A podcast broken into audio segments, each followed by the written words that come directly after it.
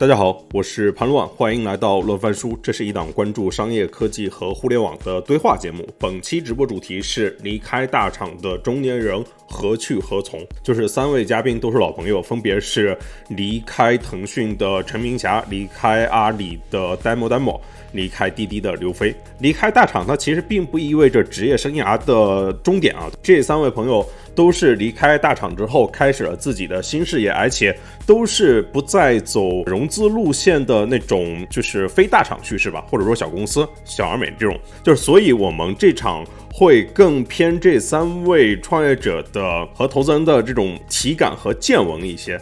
先从自我介绍开始，要不，明霞你先来。呃，我叫陈明霞，两年前吧，人物写过一篇报道，叫《大厂里的女人们》，然后就来采访我。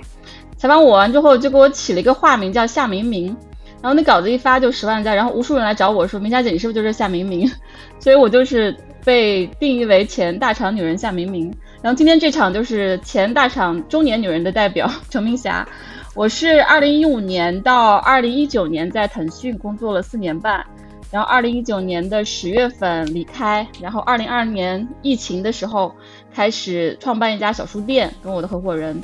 然后就整个经历了疫情，就是一小段创业的经历。然后今年因为深圳跟上海的这个状况，就让我特别的崩溃，心态就崩了。然后五月份做了一个调整，就跟我的合伙人，我们决定就是大难临头，夫妻各自飞，就是他去做他的咨询跟投资，然后我来做我的这个内容公司。所以我就从书店暂时退出来，还会做书店的顾问，但是我会自己先专注于做线上，因为我所有的资源精力需要去整合。也是我们著名的金老师的建议，就是保持核心体温，所以这是我这两年的一个变化，就是离开腾讯的中年女人 陈明霞。所以播客也改名了，对吗？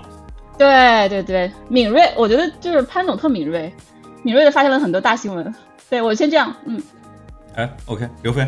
我是刘飞，然后之前一直是互联网产品经理。前半节呃工作经历在小厂和创业，后半节在阿里和滴滴待的久一点。然后去年从滴滴做实体团购、诚心优选出来之后，现在在自己做一个消费品牌，一个茶叶的品牌叫三五杯。我自己日常也会做一些内容，有有有一些自媒体，比如有一个博客叫三五环。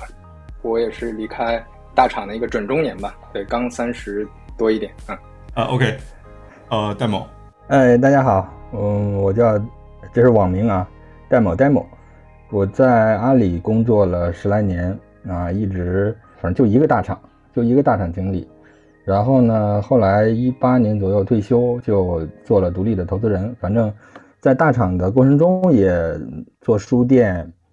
做咖啡店，投一些项目，包括音乐厂牌。然后现在也有自己的家族办公室，就是基本上是个比较不那么有名的一个斜杠中年。对吧？没有什么特别这个出挑的项目，但是参与的项目基本上成活率还都可以，都活着。那现在就是一个半躺平状态，然后跟着乱总、跟着刘飞一起经常聊一聊，大概就这么个状态。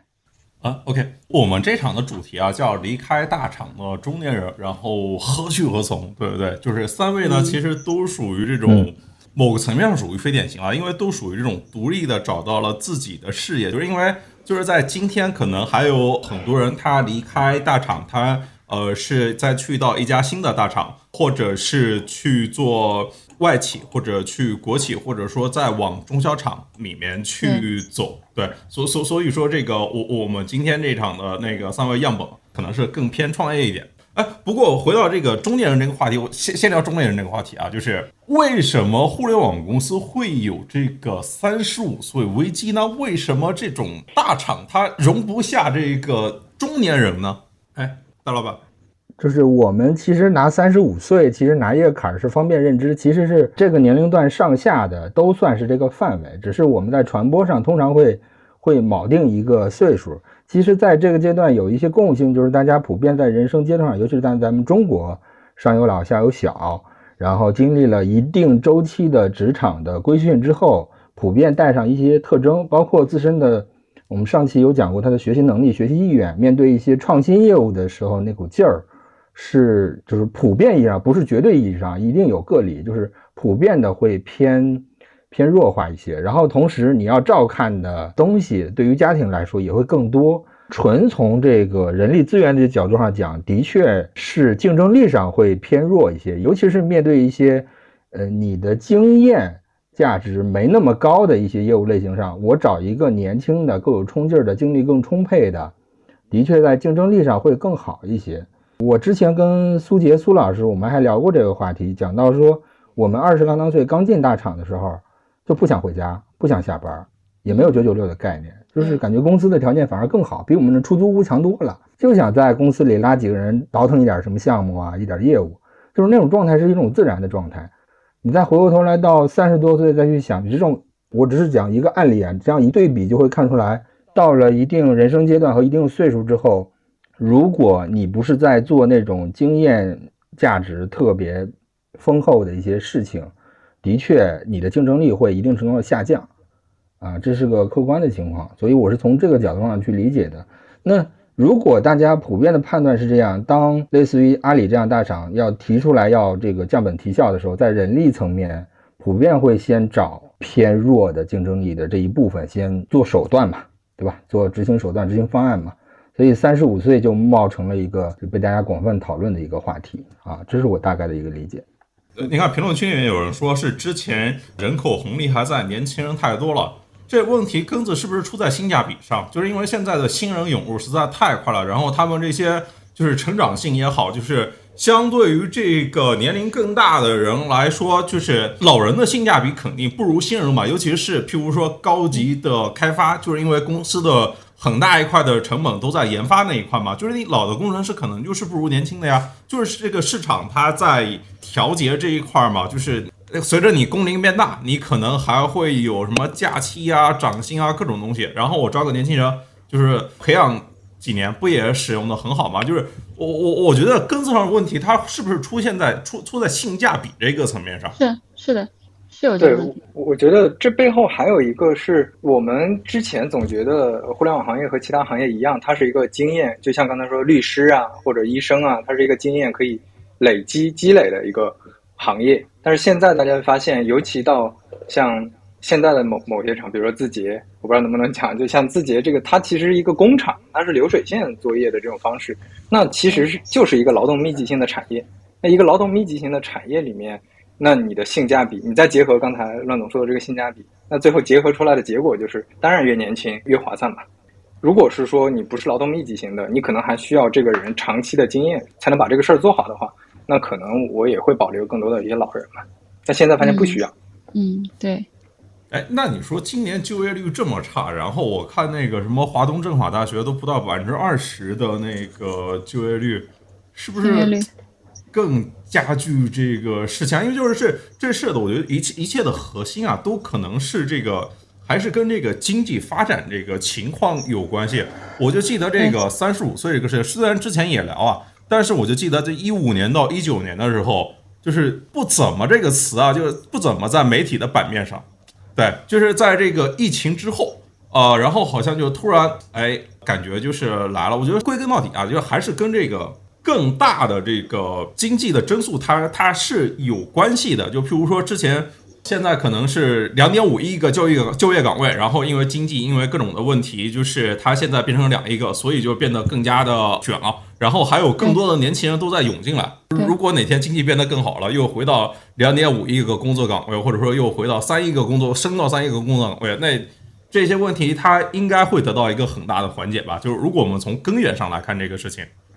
对对，这肯定是大根子。就是我，我就是暴露一下我年龄啊，就是我也不是很在乎，我就是正儿八经中年人。我是二零零三年的时候本科毕业，当时在经济观察报实习，当时我的那个部门主任就跟我说：“你考什么研啊？你来工作吧。”我就特别缺人，然后我就我也很喜欢工作，我就没有考研，我就就去报社工作了。然后在经济观察报一待就是九年十年。那个时候你看我们的报道都是经济过热，什么如何软着陆等等。就是其实，当你经济整个在上升周期的时候，大量的需要劳动力，然后需要新的这个工种，所以那个时候其实就很好去涌入。包括后来那个房地产和这个互联网起来之后，其实大量人有机会去进入这些行业，跟你的学历、经历、资历其实都没有特别大的一个关系了。但现在就是属于你看我我在一五年到一九年在腾讯的时候，后来进来的孩子们，他们的履历真的是就特别特别好，但是做的事情又还有他们的机会、空间、成长性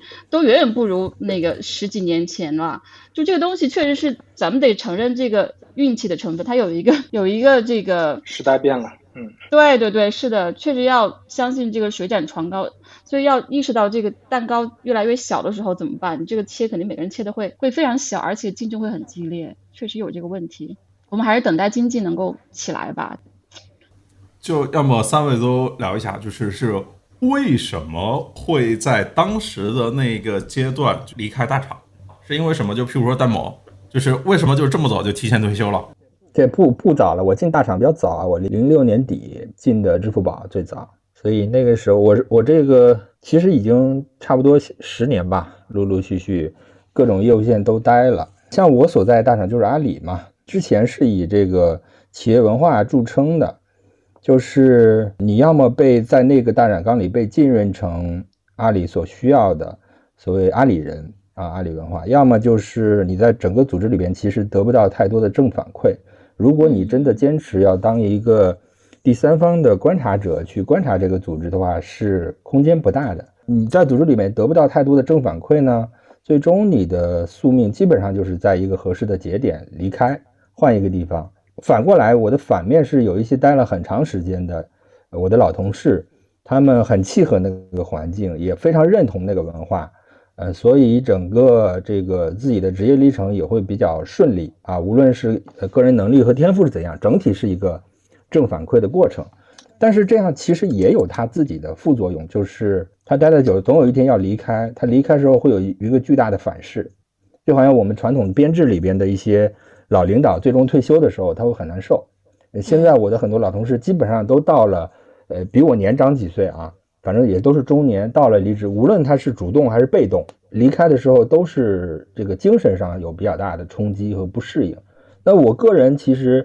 在那个节点离开是一个非常随机的，不是什么深思熟虑的，就是比比较随意的，就哎结束了。没，嗯，我们当时最后最后那段时间，我是在本地生活，哎，打美团打不过。对吧？打了半天打不过，打不过美团，反手买了美团的股票，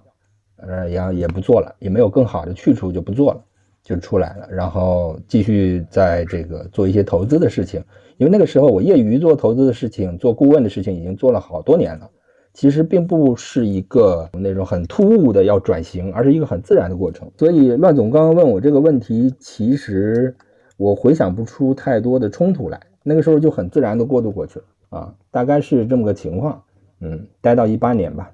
嗯，哇，那也是待了好多好多年，跨了整个的这个 PC 和移动互联网的鼎盛时期哦。啊，说起来说起来很搞笑，我们那时候老是开玩笑说自己你把我们宰了，我们管的业务一年也百分之三百的增长，对吧？跟我们没什么没什么关系。中年人为什么离开大厂？我想了一下，无非就是两个原因，就是说的污一点，一个就是被迫嘛，就是走投无路，他被开了，被优化了，会被降职等等，他会被迫要离开。第二个，我总结就欲火中烧，就是我实在是想要做点事情，但是我的空间，我的想象力已经没有了，我就属于第二种吧，就特别的，不是有个这个说法说中年危机的最好的解决方案，要不就出轨，要不就创业。我我没有什么出轨对象，我就先创业吧。我觉得就真的是 极大的，就是我觉得这是真理啊，真的是真理。因为我觉得这很好的解决了我的中年危机，病一下子就好了。离开大厂之后，病一下就好了。当时其实还是，你看这两年，比如说今年开始是大家是很多时候被迫裁员是吧？被优化。我当时其实嗯离开之后，我特别确定我不要去其他大厂了，因为我觉得在大厂里面，腾讯已经是最好的了。但是我当时非常明确就是。我我我需要还有很多东西想要去释放吧。那大厂是包括腾讯，其实我已经算是非常被支持了，被老板啊，然后被那个团队啊，但是我还是觉得可以做更多的事情。就尤其出来之后，我觉得我确认了这个事情吧。就腾讯研究院一年的预算真的可以养我小书店养好几年，但真的，但是我现在能做的事情比在那儿多得多得多，所以我觉得还是一个对的决定吧。我的这个前同事不要来追杀我。刷视频号的时候，发现一个张一鸣早年那时候的采访，回顾他在微软那一段的工作时间，就是说哎呀，在微软实在是太闲了呀！微软给一个 team 的那个发的那个人力成本薪酬，都够在外面开几个创业公司了。哎，刘飞，你最年轻的这个，就是从你来说，身边离职的大厂朋友，他们离开之后都会去做一些什么样的选择呢？都有哪些选择可以给到他们呢？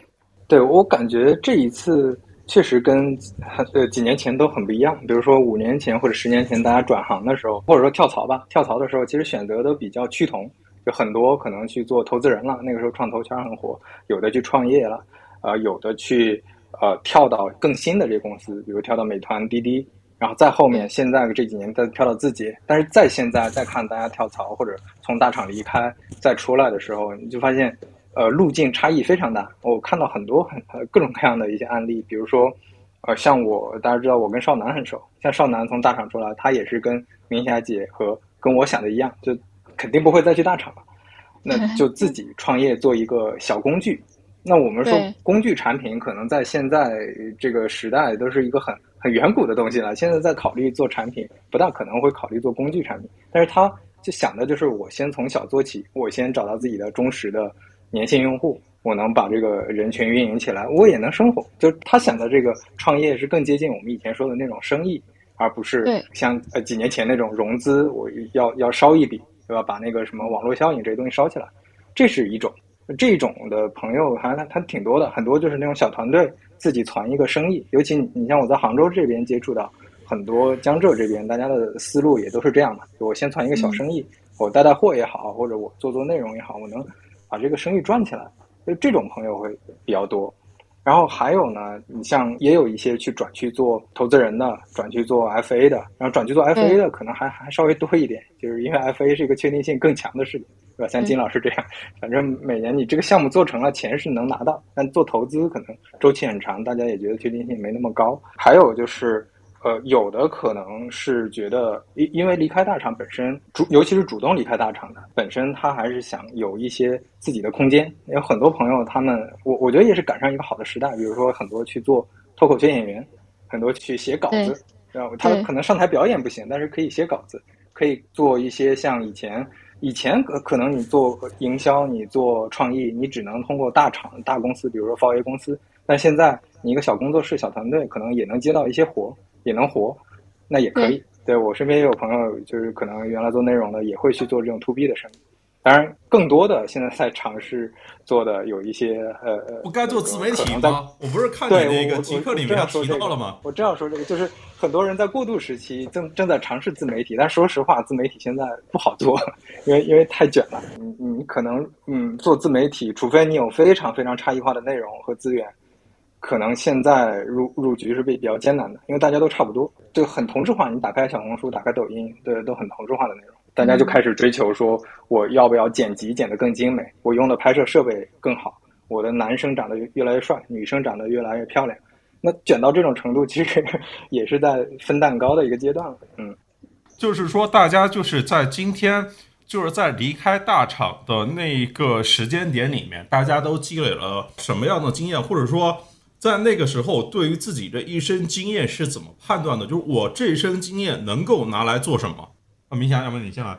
好的，其实我当时确实是裸辞啊，本来是想到二零二零年春节的，但是也是有点像你们上次聊到的，就是有一刻觉得老板特别的傻叉，然后就愤而辞职。呃，就提前就是把我那个原来的规划提前了有三个月吧。然后当时我是其实确实是想做一些别人给我建议的事情，偏内容和服务、职场的一些服务。因为很多人告诉我，就是会会来找我做一些。职场的咨询啊建议，然后就觉得我我特别适合做这个，从内容然后到咨询，在职场的这个服务这个，但出来之后发现就不是这么回事儿了。而且我当时选择在书店，其实也是一个巧合。这两年好多朋友来我书店说那个，哎呀，我的梦想就是开一个书店，然后你实现了。其实我自己没有梦想过开书店，我虽然喜欢阅读啊，但是我从来没有想着一定要开家书店。但是我当时从腾讯出来，我特别明确是说想要更多的跟。真人真实的人连接，而不是只是数字。第二个就是想回到线下，因为我觉得线上，我当时真的我家人都在抱怨了，就是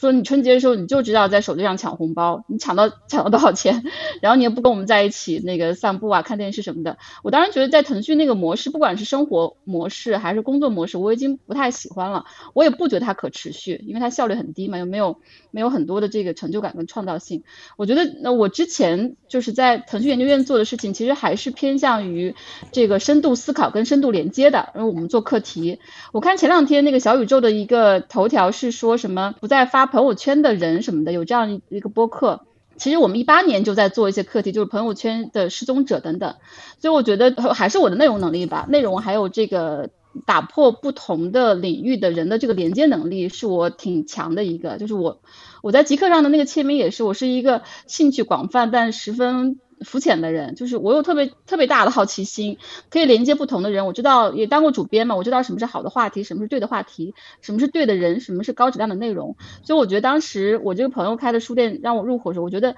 他可以让我的能力在这儿发挥，其实就是一个深度连接，一个高质量的互动。所以我觉得就来到这儿了。还是跟我之前的挺一致的，所以你看，在书店做了三年，因为疫情，这个线下零售生意没法做之后，我又回到我这个线上了。其实我觉得核心没变，还是自己要知道自己就是最擅长的吧。就是就就就英文里面说，When you see it, you see it，就是一看你就知道，就是就你有那个判断了，因为那个天生的那个判断的自信。我觉得你要把那个东西找出来，然后你做的事情都应该是围绕那个的。哎，大老板，那那把问题改成这个，就是说现在。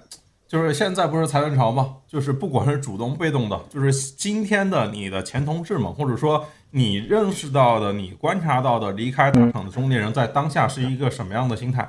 差异还蛮多的。其实我刚刚想讲，就是大厂的中年人以什么方式离开的时候，其实有几种啊，呃，主动的，呃，主动离职，呃，主动离职之后去创业啊，有离职退休、离职创业，嗯，有离职离职创业，还有就是跳槽，对吧？退休，呃，创业，跳槽。但跳槽里边也有也会分，就是有的是被其他的大厂开的 offer 诱惑，有的是被其他的个人老板诱惑。尤其是在快速发展的那几年，像移动互联网热潮和这个淘宝电商热潮那几年，其实一定程度上在大厂内部的人都会被外部的老板奉为神明，开出一些就是匪夷所思的 offer 来，所以很容易被这种诱惑之后出去。其实这种现在还有这种现象。那这每一种现象。离职的中年人背后，其实面对的外部环境其实都是有点不一样的，心态也会不一样。普遍被诱惑带出去的，经常会有落差，最后的情况不会那么好。有的回来了，有的再也没机会回来。那如果呃，我说像明霞姐那样，就是你有内生的信念，你真的有你想要去做的事情，去出去闯，无论结果是好坏，普遍会感知上我，我感知我身边的老同事们，他们的状态会好一些。比那种被诱惑出去的要好很多。退休的不用说了，已经又出来正事儿，这自然。被动退休的、被动辞退的，呃，是当下状况相对不那么理想的一帮老朋友。就是他要面对的，还是我刚刚讲的一个这个被环境规训了很多年的老朋友，上有老下有小，而且缺乏社会身份的认同。就是你能在一个地方待很久，很重要的那个价值是来自精神层面的。我出去，我讲我是某某某大厂的，怎么样怎么样。这个社会身份认同其实很被忽视。呃，一定程度上，它的价值对于中年人来说是高于那个所谓的薪资的。这一类目前其实都还是比较就是使劲儿，希望再就业，希望在一份更加体面的工作，然后捎带着把自己的现金流继续。这个维持正向的、稳定的、持续的啊，大概是这样。嗯，哎，OK，好，以上。我我不知道，就是是在你离开之后，是那个阶段会不会存在，比如评论区高兴义问了一个问题，就是说从大厂出来之后，收入会变少吗？如果是的话，怎么来平衡这个心态？我我觉得是，包括我身边很多朋友，我在跟他们聊的时候，其实很多都有想。离开大厂的一些初步的想法，有有这种初心，但是不敢行动。主要原因就是收入呃跌的实在太多了，就可能直接归零了。对于大部分大厂的朋友来说，对我我自己离职之后也克服了一段时间心理上的障碍，因为你你每个月拿到的真实的钱肯定是变少了嘛。但是因为我自己还有一些自媒体，包括我还有一些自己的一些活在接。所以我自己的收入可能拦腰斩半，但是也不至于说完全归零，所以这是一种底气。但是因为，嗯，就我觉得就像刚才戴老板说的，因为如果你没有一个自己内生性的一个特别想做的东西，特别想做的事情，比如说我就特别想做一个很好的品牌，一个很好的产品出来，那我可能能坚持下去，而且我自己比较看好和想明白这个逻辑，我可能对这个事儿是乐观的。但是如果就像刚才戴老板说的，如果你是被诱惑出来的，你可能是奔着说，哎，我现在工作特别，一种是我现在工作特别不开心，我出来可能更开心一点，现在太卷了，就单纯因为这个出来，或者说因为外面有一个机会，这个机会给你承诺的很多，但是你没有看到这个风险，但是这种情况出来的话，你很容易就会感觉到心力支撑不住，因为你你没有原来这种确定性和安全感了，你在外面自己又没有特别想做的事情，那就会确确实会比较。比较痛苦，会比较痛苦，所以我也有一些朋友在外面待了一段时间，就就回去了。对，你说这个，我相信我一位朋友啊，就是在二零一四年的时候，我们把他从阿里巴巴忽悠出来创业，那个时候我还在做投资。然后一八年还是一九年的时候，有一次双十一，我在阿里那边去西溪的那个园区又碰到他了。然后他在前一年又经过了五年的创业又回去了，就是把公司给关掉了。回去之后也没有升的更多，然后大把的股票又都没了。其实是一个非常大的心理落差吧。但就是在那个时间点里面。好像也也也只能回去。说一句啊，就是你有没有一个你的收到的正向的反馈是大于你获得的稳定工资的？我觉得这件事儿特别重要。就是如果你没有找到这样一个正反馈，比如不管是这个正反馈是你在外面做内容做得好，收到的那些好好读者的评价，还是说你在外面做一个品牌，你收收到的一些成就感，这些会比较重要一些。但如果说你还没有找到这些东西，你只在对比工作的状态和收到的工资的话，那确实，在大厂整体肯定还是对比起来更舒适的。对，OK，我想补充一句，就是刚刚像乱总讲的那个，就是刚刚讲的那个故事，呃，其实是职业选择上的一种。那我们把它类比到投资领域，有一个讲法叫盈亏同源。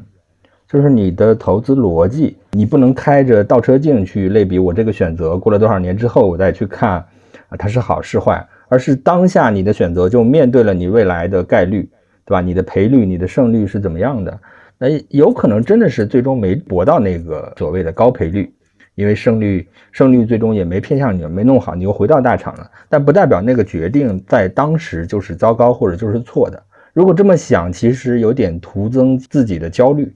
让自己更更加这个唯唯诺诺的在一个环境里边继续待下去，其实当下的决定更多的是理解自己的当下的偏好。你希望趁着当下你的环境、你的认知情况，你去搏一个什么样的未来，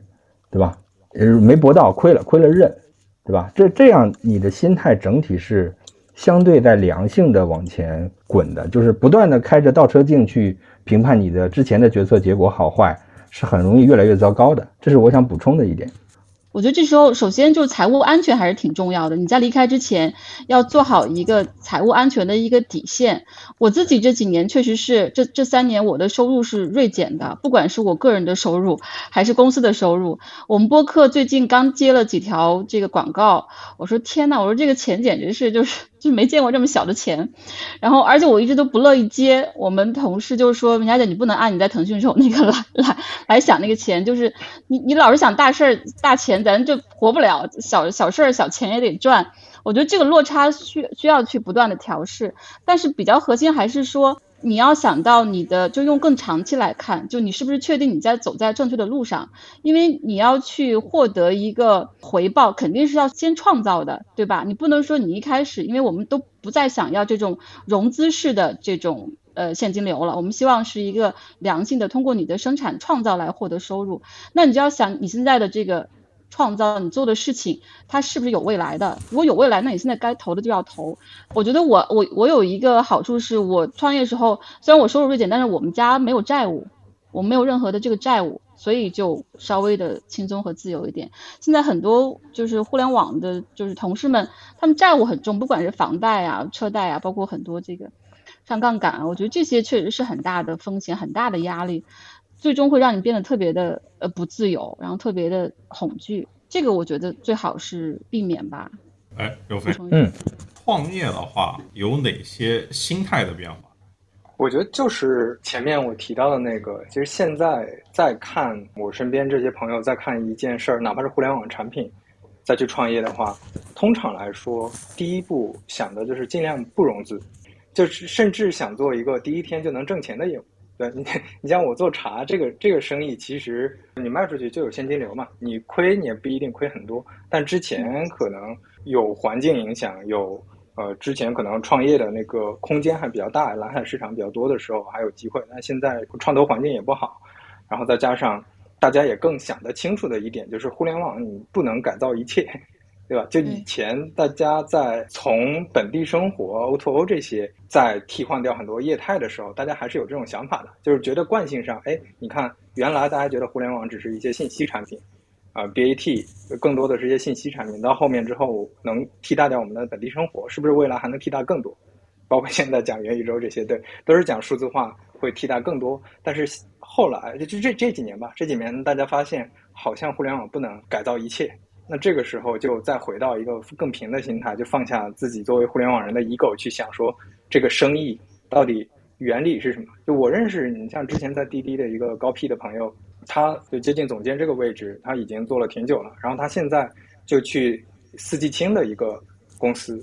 四季青是杭州的一个服装的集散地，对，就是杭州这边有大量的服装的一些工厂，包括一些直播间等等，都在那边。然后他在那边做一个，在一个小小一点的公司，做一个供应链，就是专门做这种服装类的供应链的一些呃事情。然后这些事情是非常深入业务的，它不是像之前一样只需要。做比较平的那一部分产品的工作了，还有很深入业务。这时候大家的心态就确实，嗯，总结几点，就刚才说的，可能去更看重能现在比较落地的现金流的业务，而不是说等补贴烧出网络效应来的这种产品，更看重这种机会。第二就是，呃，放下 ego，去看自己能熟悉和。对哪个领域有一些了解，能深入进去、深耕下去，就现在再重新找一个机会，哪怕说去打工也好，去小公司打工，或者说自己创业也好，现在的心理就变成可能要做好长期的准备，就不是说半年后、一年后就要融第二轮，再过半年、再过一年再融下一轮，就就不是这种做法，而是做好一个长期的准备，慢慢的去做这个事儿，慢慢的学习，变成一个专家。对我，我觉得是这样。对，其实我我这两年也在考虑要不要融资嘛，但是我稍微一聊就发现两个问题，一个是我很多朋友都跟我说，如果我有选择，我当初一定不拿那个投资，或者说如果让我倒回去再选择第二次，我一定不拿那个投资。就他们就是说，就真正投资到底是好是坏，确实是你要深思熟虑。你看，我有很多朋友，他们在资本最热的时候去拿了钱，现在都很后悔。因为，比如说，我之前有很多做媒体的朋友嘛，他们做了一个很好的公众号，然后就会拿到一千万去创业，然后就招了二三十人的团队，然后很快就什么都做不出来，后来团队也散了，然后这个钱也没了，然后自己回到一个做内容创作的独立的这个身份。他们再去回想、去复盘，的时候说当时确实是被冲晕的，其实被资本被资本砸晕的。明浩老师说：“这个做个生意跟拿投资人 deal 还是不一样的，是两件事情。”提供一个视角，那个我我觉得是不是咱们在做的事情，或者说我我觉得有些朋友在做的生意，它是一个资产性的事情。就我前几天跟那个高天意聊，对，就小小丸子他也在看直播嘛，就他说他感觉啊，就在大厂做产品经理还是无产阶级，就是你你还是没有生产资料的。你还是没有掌握生产资料，你其实是那种手停口停嘛，你下个月不干活就没工资了。但是我在想，我们在做的其实是努力在做一个资产出来。这个资产不管是说是这个个人品牌，对一个内容品牌，就是能保证自己输出的内容大家比较认同，对吧？这这是一个资产，资产可能它就会更持久。就包括戴老板在做的很多线下的这个品牌，我觉得它是更持续的、可持续的一个事情。就虽然它现在小，但是它只要可持续了，大家心里就有底。反而现在反过来了，你在大厂上班会感觉心里没有底，就之前会觉得大平台有底，因为大平台本身它很稳，但是你在大平台的位置反而变得不稳了。我我觉得这这里面有一个很大的转变，还挺有意思的。嗯，我前两天看到一位极客同学写的一篇文章，叫《这个时代的一历程》，里面提到说，耶鲁大学做过一个研究啊，就是说在经济不景气的时候进入劳动力市场的人的收入，比那些在经济强劲时期毕业的人会少百分之七，而且这种差距它会无期限的延续下去，毕业十七年后可能是依然如此，就是说。你在经济不好的时候毕业的那个群体，跟在经济繁荣时期毕业的群体，彼此对于现行的政策啊、社会问题、身份、职业各种的，其实都会有那种。截然不同的干法，就是说大背景这个事情，这个考虑是一定要被结合进去的。不管他们出生的那个年代、地方，其实都是机遇的来源。就是我之前就是亲一位这个现在非常成功的创业者，然后他说，过去这么多年他做的最重要的决定是两个，第一个是那个回国，第二件事是创业。对，哎，我问一下戴老板。就是今天这个大厂的中年人，他面临的是一个什么样的外部的环境呢？他其实又得又得分环境是分环境说一下。就是刚刚其实刘飞讲创业的那个心态变化的时候，我就想续上创业的这类大厂的中年人，其实他面临的外部环境是自由度更高了，决策的自由度更高了。但其实从大厂。那个有一定的基建保障的那种环境中出来之后，会面对一个更混沌的外部系统，它资源整合、调度、做事儿的难度其实并没有比之前降低，只是体感上你的好像自由决策，没人能管得了我的那种感觉。其实有可能是这个求人得锤，就是所以一定程度上会出现刚刚好像是明霞姐有讲到，就是有一些呃老朋友们出来创业没有成功。但是这段经历让他理解了大厂里那些带给他的那些东西是不一样的，是有价值的，是他有可能应该被珍惜的，他又回去了，从而沉下心来，作为一个在大厂里边一个很好的，我们说螺丝钉也好，说专家也好，他做的越来越棒，这个其实也是有价值的，也是很棒的。所以刚刚乱总问我这个问题，我其实没有想清楚怎么去把它拆得很细的去回答，就是创业的是一类，退休的是一类。然后这个手足无措，然后没有把就是过去很多年也有十几年的老员工，其实并没有在大厂里边真正把自己当成一个产品或者一个资产去去创造什么东西。嗯，他更多的是把焦点盯在那个工资和收益上。但其实就是一个人同样是同龄人，你把你的焦点盯在你的经济收益和盯在创造上，你的过程和结果可能都会不一样，尤其是你的体感，对吧？同样是十几年下来，同样是一起进大厂的这个我们说兄弟，十几年过去了，差异真的会拉得很大。然后我记得就是明霞姐刚刚和刘飞都讲到了，我认为很重要的关键词。明霞姐讲的是创造，一直在讲创造；刘飞一直在讲把自己当成一个产品啊。前两天梦魇写了一篇文章，是把自己当成一个资产。其实我认为殊途同归吧。就是，呃，你了解自己的内心，你找到那些可以不断叠加的价值，那些价值上你去用笨的功夫，真的到中年之后，你会发现莫名其妙的，你的竞争力好像你就不太惧怕什么裁员啊或者怎么样，因为你你是足够稀缺的嘛，那股劲儿是慢慢积累起来的，并不是完整的一个规划的过程。那这样的人在这一轮浪潮里边，其实一定程度上他们没没有太多焦虑，因为去哪儿都。就这样的人，其实到哪儿大家都想要他，是很棒的人。然后，如果你把焦点放错了地方，就会有一些执念，就是我要再找一个大厂，或者再找一个确定性的环境，为我接下来的提供啊现金流、好的薪资，怎么样怎么样，不会被裁怎么的。他把那个点，其实我们不说这个同龄人，我们上一代，我的父母，我的我的老妈，今天还在劝我说，找一个有编制的这个 这个工作吧，然后怕我这个对说疫情不赚钱，你别饿死在杭州之类的。对，还在劝我这种东西，因为那一代人经历的匮乏经济，它形成了这样的。就这又点到了乱总刚刚讲到的，不同时代给人们的心智塑造的偏好是不一样的。不好的时代会造就坚强的人，同时会造就他们更关注安全垫，不愿意上杠杆；好的时代会造就一帮欲望会领着我们上杠杆，对吧？上杠杆会带对冒险家，这是时代不同，属于一代人不同的一个背景。和心智模式，我看金河成说做个匠人，匠人的逻辑是伴随着时间的增长，他的经验跟资产是产生复利的。但你一个搞 F A 的都去做匠人了，你还你你 你这生意还怎么做啊？这个都不创业了。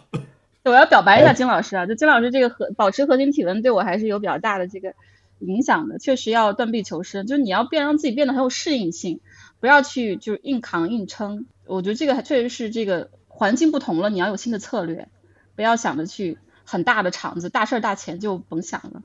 我也捧一下这个金老师的这个，做一下他的捧哏啊。对，有个老话讲叫“荒年饿不死，手艺人”。就是他讲的这个手艺人或者叫匠人，其实就是我们传统领域里边那些经验呃累加会越来越值钱的。刚刚有讲到律师、医生，对吧？等等一系列的，其实这些行业都没有什么三三十五岁之类的，这三十五岁更值钱，对吧？四十更值钱。然后呃这样的职业，其实尤其是在现在这个时代背景下，反而把它的优势给体现出来了。啊，可想而知，十年之前当红利时代的时候，这样的职业就感觉好像有点不思进取，好像应该下海做点什么事儿的那种感觉。但现在其实他们的这个这个好的地方反而被展现出来了。然后，嗯，我想补充的一点是，我们在理解工作的时候，通常会有几个维度，一个是社会身份的赋予，一个是经济收益，就是我们传统的薪资啊、待遇啊之类的，还有一个就是自我认同。这几个权重项在红利年代，例如互联网就是发展最好的时候，社会给予互联网工作的薪资待遇，就是经济回报是超额的。所以一定程度上，它让大部分人进来的时候是忽视了自己的自我认同和这个，或者说我先不看了，自我认同我先不管了，先挣钱吧，对吧？然后社会身份差不多得了，其实也不丢人，对吧？然后就就进来，但实际上现在是一个回归的过程，并不是说衰退或者它就是一个正常回归。不应该给那么那么高的，然后慢慢的，其实我们要做出的转变也是，呃，我的焦点是不是要回归一下，就是我的自我认同，我的社会身份、社会价值要创造的东西是不是更看重一些？再去盯着钱，其实是一个执念或者是一个妄念，因为本身机会的供需匹配已经没那么好了，你很难再去按照过去的标准再去要求我怎么怎么翻倍我的 offer，对吧？这个很难做到啊，这是我的理解。嗯嗯，然后上一场小刘不是说吗？就是你不理财，财不理你。我实名反对这个观点啊！怎么讲的？为什么反对呢？嗯，它其实是像一个段子，听上去特别有道理。就是它是一个很短期的，通过结果去论证你的决策是不是高质量的。但其实高质量的决策跟跟结果的好坏，其实。短期来看不一定是个正相关的关系，你你这么去理解的话，基本上就是短线炒股的逻辑，对吧？就是这不好了，就对对对对，就类似的。其实对于年轻人，对于中年人来说，就是你更早的理解投资是怎么回事儿，你不要把它理解成买股、炒股票、买基金，这都是错误的。这些这些字都用错了。你把自己当成资产，把你家庭拥有的所有的资源当成资产，把你的时间当成资产。你理解投资背后的所有的东西，去换取你要的，求人得人，求锤得锤，盈亏同源这些东西，你充分的理解它，把你能看到的所有你可以掌控的东西当成可以投资的资产，越早理解这些东西，越早能离开一些妄念和困境啊！这是我我认为小刘其实可能他没理解，我们俩的语境不一样啊，不是 diss 人家小刘啊，语境不一样，对。就譬如说，那个大盘跌到三千点以下的时候，明显这个买指数是 OK 的嘛。就是，但是 就是当恐慌到那个情绪的时候，又有谁真的干了这件事情呢？对啊，对对对对。所以投资确实是反人性的，是吧？人性逆着来的。你你无论你的资产高低，你如果只有一百万，你有一千万，你有啊一个亿，本质上你其实可以用一种配置方式去处理这些资产。最终用一套组合把那个周期带来的那波波动给尽可能的抹平，就是它的回撤没那么大，同时它的收益也永远不会出现别人炒股那样，对吧？一年百分之一百，但是三年有可能亏百分之五十，对吧？但是就是有相对恒定的，你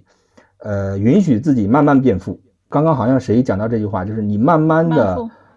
对慢慢富的这个过程，你允许自己，然后你会发现你的精力不再那么关注天天看盘。啊，天天看你赚了多少，亏了多少，你的精力真正去关注到你的人生真正有热忱的地方去，你反而快乐，对吧？然后无论是熔断还是大家都逼着要跳楼了，对吧？要要爆仓了，其实对他来说，因为他回撤小嘛，他有对冲嘛，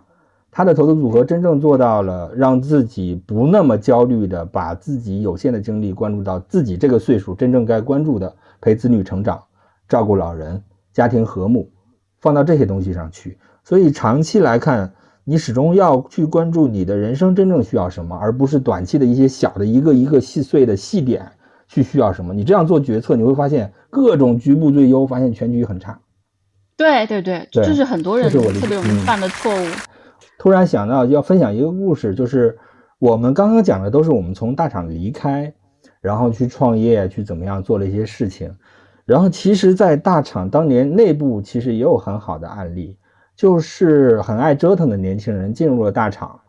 呃，然后呢，他把大厂真的去当一个社会环境，自己去赌马老师，赌蔡崇信，对吧？堵住他，跟他说我有一个想法，你看人亚马逊做了什么事情，我们阿里也可以做什么事情。然后去追寻这种任，本质上跟我们外部创业去找资源、找投资人逻辑差不多，对吧？只是大厂给了他更好的保障的情况下，他还愿意去折腾。有一些案例是真的折腾成功了。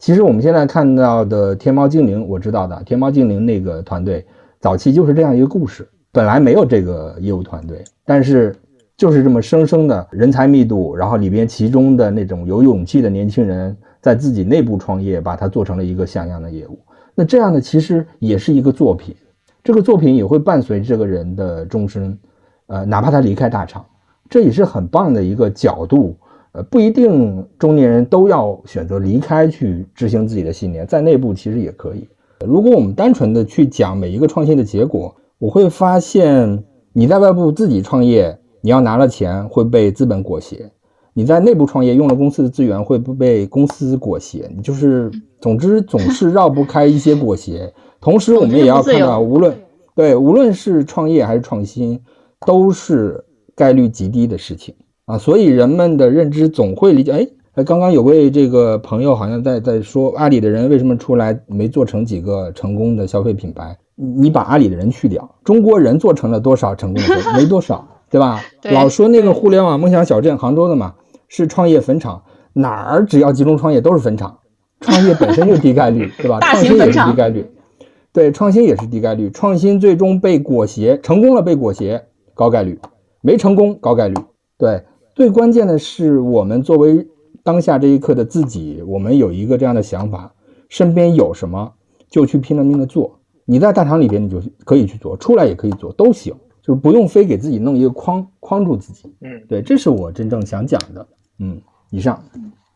我我想起来，就这两年我对于创业这事儿，确实是不是自己做没有那么深的体会啊。虽然我之前在腾讯也会做一些帮青藤大学去做一些这个服务啊和这个课程，包括之前在《哈佛商业评论》做很多创业的报道，但自己做真的是不一样。我有另外一个比喻啊，就是比如说那个上次潘乱有个特别好的比喻，就是说他很像唐僧上路嘛，你要先上路对吧？然后你的这些徒弟们都来了，然后菩萨也救你，神仙也救你。但是其实这个例子比较特殊，就是唐僧是一个发了大愿的人，他知道他要干嘛，他知道他要去哪儿。就他是一个，就是其实咱们大部分都是普通人咱们，不像唐僧发个大愿，很多人都不知道要去哪儿。我觉得我有另外一个比较惊悚的比喻，就是跳下悬崖。我觉得真正去创业的人，他不是说他不害怕摔死，他只是很渴望去飞起来，但是飞起来是很难的。呃，但是他还是渴望飞起来，就他对飞的渴望要大于他摔死的这个渴望。但是不创业的人，他留在大厂的人，他是安全感压过他的那个就是飞起来的渴望的。所以我觉得你想清楚你到底渴望什么，你渴望的是飞起来，还是说我渴望安全？这个时候就比较好决定了。那你在悬崖上待着，或者说你不要被别人推下悬崖，那你就已经成功了。但创业者来说，就是你不摔死你就成功了。你可能没飞起来，或者你飞得不高，或者说你掉下去，但你没摔死哦，你还可以再去爬上悬崖，再来一次等等。所以我就把这个想清楚，就会舒适很多。我觉得还是回到刚才明浩说那个话那个点啊，就是说，虽然都叫创业啊，但是我我们并不是奔着那个博那个，譬如说一万倍概率那那个方向去做的，我们只是说想在自己就是想做的事情在既定的路上，然后去赚一些可能的钱，对，并不是那个最后那个。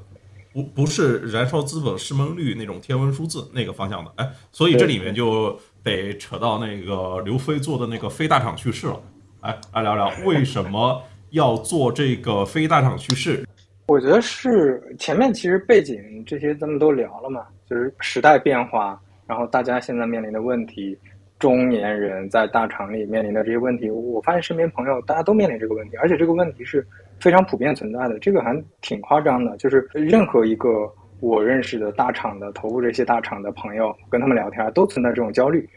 然后他们的焦虑不是来自于我们前面说的很多东西，他们不理解，就他们也在重新理解财富，重新理解时代，理解运气，理解个人价值，对自我认同这些概念。但是我我觉得他们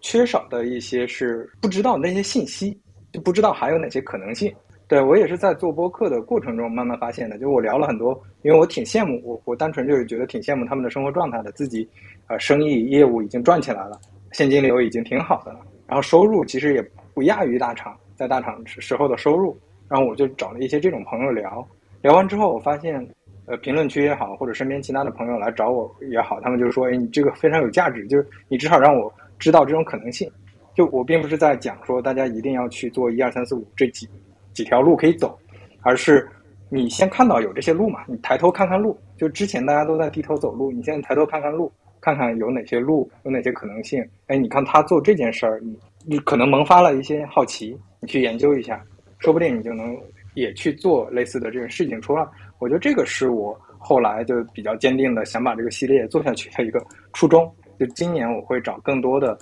呃，从大厂离职，然后出来自己再做一些事情，尤其是这个事情已经赚起来，生意已经比较确定性强的。这些朋友来聊一聊，我我觉得是很有社会价值的，对，嗯，对，特特别特别有价值。我就想起来当时那个周其仁老师说过，他说，就是我们现在大学生视野太受局限，他们说到出国就是以为去美国和去英国，他们不知道你还可以去印度、去非洲，然后去朝鲜，就是出国世界是很大的，不是只有英国和美国。其实我觉得这么多年大厂也会局限了一些大厂人的选择。出来之后赚到的钱，如果相当于大厂的工资收入的话，但付出的时间又比在大厂时间少的话，那其实就很不错了。对，我觉得这个角度还是呃，我补充两句啊，就是刚刚这位网友的角度，呃，我们普遍下意识的或者说。讲工资是大家最关注的话题，薪资待遇，大家很容易在谈工作的时候会把着眼点放在收入上，这无可厚非。常常它带来的副作用是你过于集中在这个位置上，你就会忽略你整个职业生涯真正应该积累的是啊，可能视野、知识、能力、品格、人脉、口碑等等一系列这些东西。你如果真正呃珍视并积累它，钱会找到你的，对这个结果会找到你的。你把着眼点反过来放在那个纯收益上，有可能会忽视了，就是十几年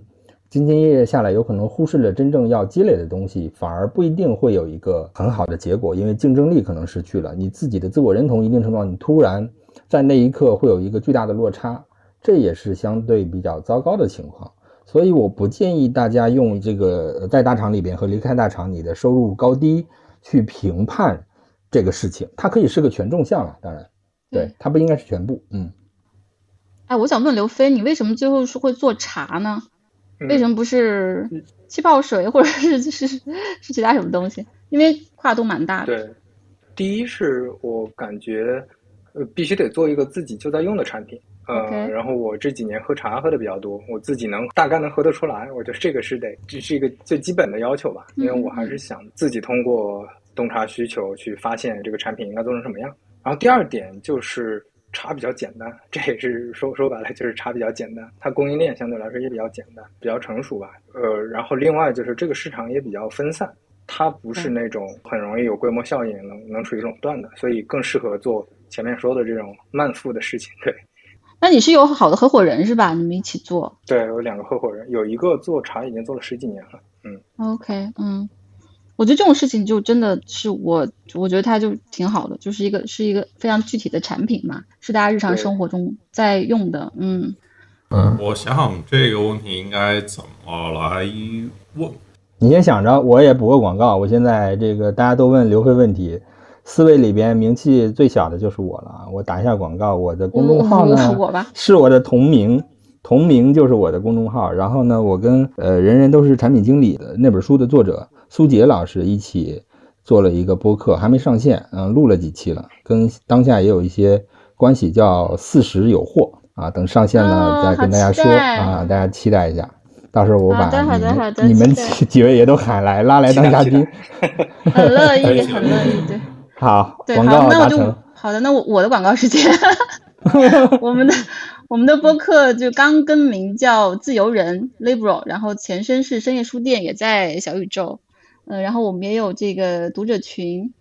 嗯，然后公众号叫自由地 Wonderland，然后可以找到，随时找到我们啦。就是说，离开大厂，就是对于今天的几位，其实都是一个新的开端，肯定不是说什么职业生涯到头了呀，然后是年龄又大落魄了，或者说这个类别里面的叙事。大家有什么经验可以分享的吗？或者说有什么就是给离开的中年人一些不成熟的小建议？哎，大老板啊，到我了，就是。呃，因为我真实身边有这样的朋友，就是真实的案例，刚刚从大厂离开，然后比我还要年长几岁，就是一直兢兢业业的那种。那他面临的情况，他现在非常焦虑啊。首先是突然那个原本按部就班的每天非常饱满的生活节奏，哪怕就是开一些无意义的会。也至少是填满的，突然就没了，没人给他安排，然后这种无所适从，也没有办法有新的社会标签，同时也没有固定的薪资收入的情况，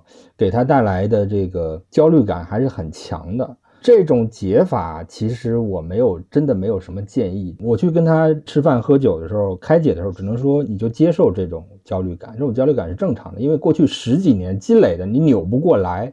你先尝试接受它。然后再慢慢的把你的注意力转移到家庭上。他其实之前也很忙，确实陪孩子陪老婆少，就是是一个缓慢的，先别着急找工作，再找下一份多高的收入怎么样怎么样，这样他更焦虑。所以我给他的建议当时是就是做个间，别人是间隔年嘛，他可能是间隔间隔季啊，三个月，对吧？然后就不要给自己他你就想干什么干什么，你焦虑你就焦虑，焦虑就吃点什么这个。高碳水啊之类的，反正对冲一下，对吧？也别减肥了，就是类似的。然后慢慢的把注意力放到那些这个能呃运动啊、分泌多巴胺啊，然后陪家人、孩子啊等等，这样修复一下，再慢慢的找寻自己那个新的意义。就是最大的，我不能告诉他什么是好的，我只能告诉他别为了那几块钱再去找一份非要跟你工资对等或者怎么样的去继续出卖这种东西。第一没有确定性，第二。这个岁数了，真正带来的东西，你是在交易还是一个相互成就，对吧？你如果是交易，搞不好就赔了。相互成就才是真正这个岁数应该考虑的一个工作方式吧？别整成营生，营生就没必要了，就是糊口了嘛，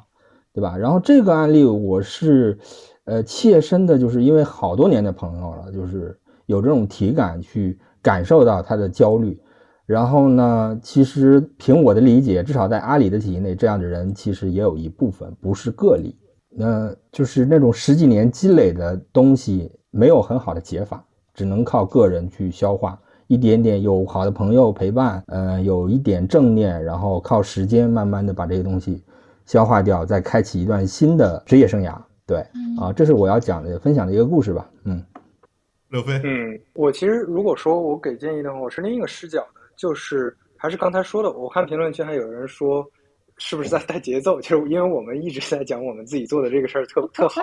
就可能会让一些本来不打算离开的觉得哇离开真好。但我觉得确实发掘更多的可能性背后是你要知道所有的信息，更全面的信息在做决策吧。就你你像很多我我认识很多朋友，就像刚才戴老板说的，如果你在大厂待的比较久，而且已经很习惯这种在固定时间上班和固定时间开会。的这这种生活方式、工作方式了，有很多人出来之后，首先自律这个问题就很难解决，就可能早上睡到中午，然后可能就一直一直玩，或者我看个剧吧，我玩个游戏吧，然后我就休息一会儿吧。毕竟都出来了，我就是为了出来时间自由出来的嘛，那我就要犒劳一下自己。但是这样你犒劳下去，有有的人确实就一路犒劳下去了，就你不太做好自律这件事儿，然后以及说，比如说刚才说的，还有一些安全感的问题。还有一些你要解决很多琐碎的问题，比如说我有我有从大厂出来的朋友，可能就觉得，比如说交个税或者申请一个牌照这种问题都恶心透了。就以前这个问题都是我派下面小朋友跟那个行政打声招呼就搞定的，但是现在我可能要自己去跟各种人打交道，我可能要去做很多这种脏活累活，我做我才能把自己的小生意做好。就这些事情有没有心理准备？你是不是知道你接下来要做的这个事儿，其实可能也挺卷的。那它带给你的这些正反馈和正向的收益，能不能弥补你在这上这方面的一些成本等等？我觉得就还是你要多去发掘，啊，你想要改变的这条路到底是什么样子的？你多跟这些朋友聊一聊，看看他们更真实的一面，就不要只看到好的一面。我们天然的就看到好的一面，就只看到出来之后更自由。那但但是你肯定不光只有自由，那自由是有代价的，就没有哪条路是好走的。对，嗯。就当时那个创业维艰那个作者说大公司跟小公司的区别，我印象特别深。他说大公司的人每天坐到办公桌上就有无数的事情过来找你，老板的、下属的、客户的等等。但是小公司老板每天坐那儿，他要想我今天要干嘛，我的客户在哪儿，我的我的这个就是业务在哪儿，然后我的钱从哪儿来，我的员工从哪儿来，他每天都要去想，他要出去找，他要去每天去设定自己要做的事情，去判断哪个事情最重要。大厂里面不用，大公司不用，我坐那儿我就只去接球就好了。所以你要知道你自己是愿意抛球的，还是说愿意去接球的，就确实还是分人的。就是跟上一次聊大厂裁员的时候的反应是不一样的，就是哦，我们这场就是几个人，就是大家对于几年后自己的未来其实是不担忧的，或者说缺乏共情啊。但上一场的时候，可能就是很多人都处在那一个，可能那件事情与自己有关。对，就是就创业这个事情，或者说离开，然后离开之后并创业，并且呃相信自己能够趟出这条路来啊，这的确是一个小样本。对，提供一个小小的可能性吧。我觉得还是大家对自己要有信心，真的要对自己要有信心。说个我自己的事情，让大家开心一下。我这几年是这个一开始大家会对这个说 demo 好像大厂待了那么久，自由了怎么样，很爽。那其实我这几年疫情之前，我自己。参与创的一个公司是关于旅游相关的，被疫情直接干掉，对吧？这是第一趴。然后疫情第 第一波好了之后呢，好了之后，我们认为疫情应该控制住了，我们就又又做了跟虾米的创始人一起做这个音乐厂牌，然后做音乐演出相关的。演出这一波疫情又反复，基本上就是文娱和旅旅游都被击杀。然后我也还有这个线下餐饮和服务相关的事情，基本上就是通杀。就是我的这个 业务范围跟疫情是强相关的，被摁在地上死命的摩擦，都是这个重要的受害者，对吧？但是日子不还得过嘛，对吧？你也不能这个天天焦虑或者怎么样，对，也并不是说你你你站着说话不腰疼或者怎么着，其实呃难都有很难的时候，关键是自己怎么处理和应对这些事情吧。我觉得还是自己处理这件事情的方式占了绝大的权重。其实我们这一代很难再有生存的吃不上饭的问题，更多的是生存以上的生活，要面对生活的问题，这些多一些。这个挺取决于个人的应对的。对，反正我很惨，我肯定这个跟大家惨的方式不一样。对，其实我也是当时回那离开就是想回到线下嘛，结果线下政府就这样子全部叫停这种。团灭，这个没有办法，你你又被迫又重新回到线上去，用线上的一些模式去。我我我很喜欢我们线下一些读书会，但是没办法，就只能直播间这样做，就是对，还是得面对现实吧。嗯，好，我们今天到这儿了，祝大家明天都更好。好的，拜拜，拜拜拜拜，谢谢大家。OK，今天就先聊到这边，大家可以订阅、点赞、评论、分享。如果还有什么想听我说的，欢迎在评论区互动留言。我们下期见。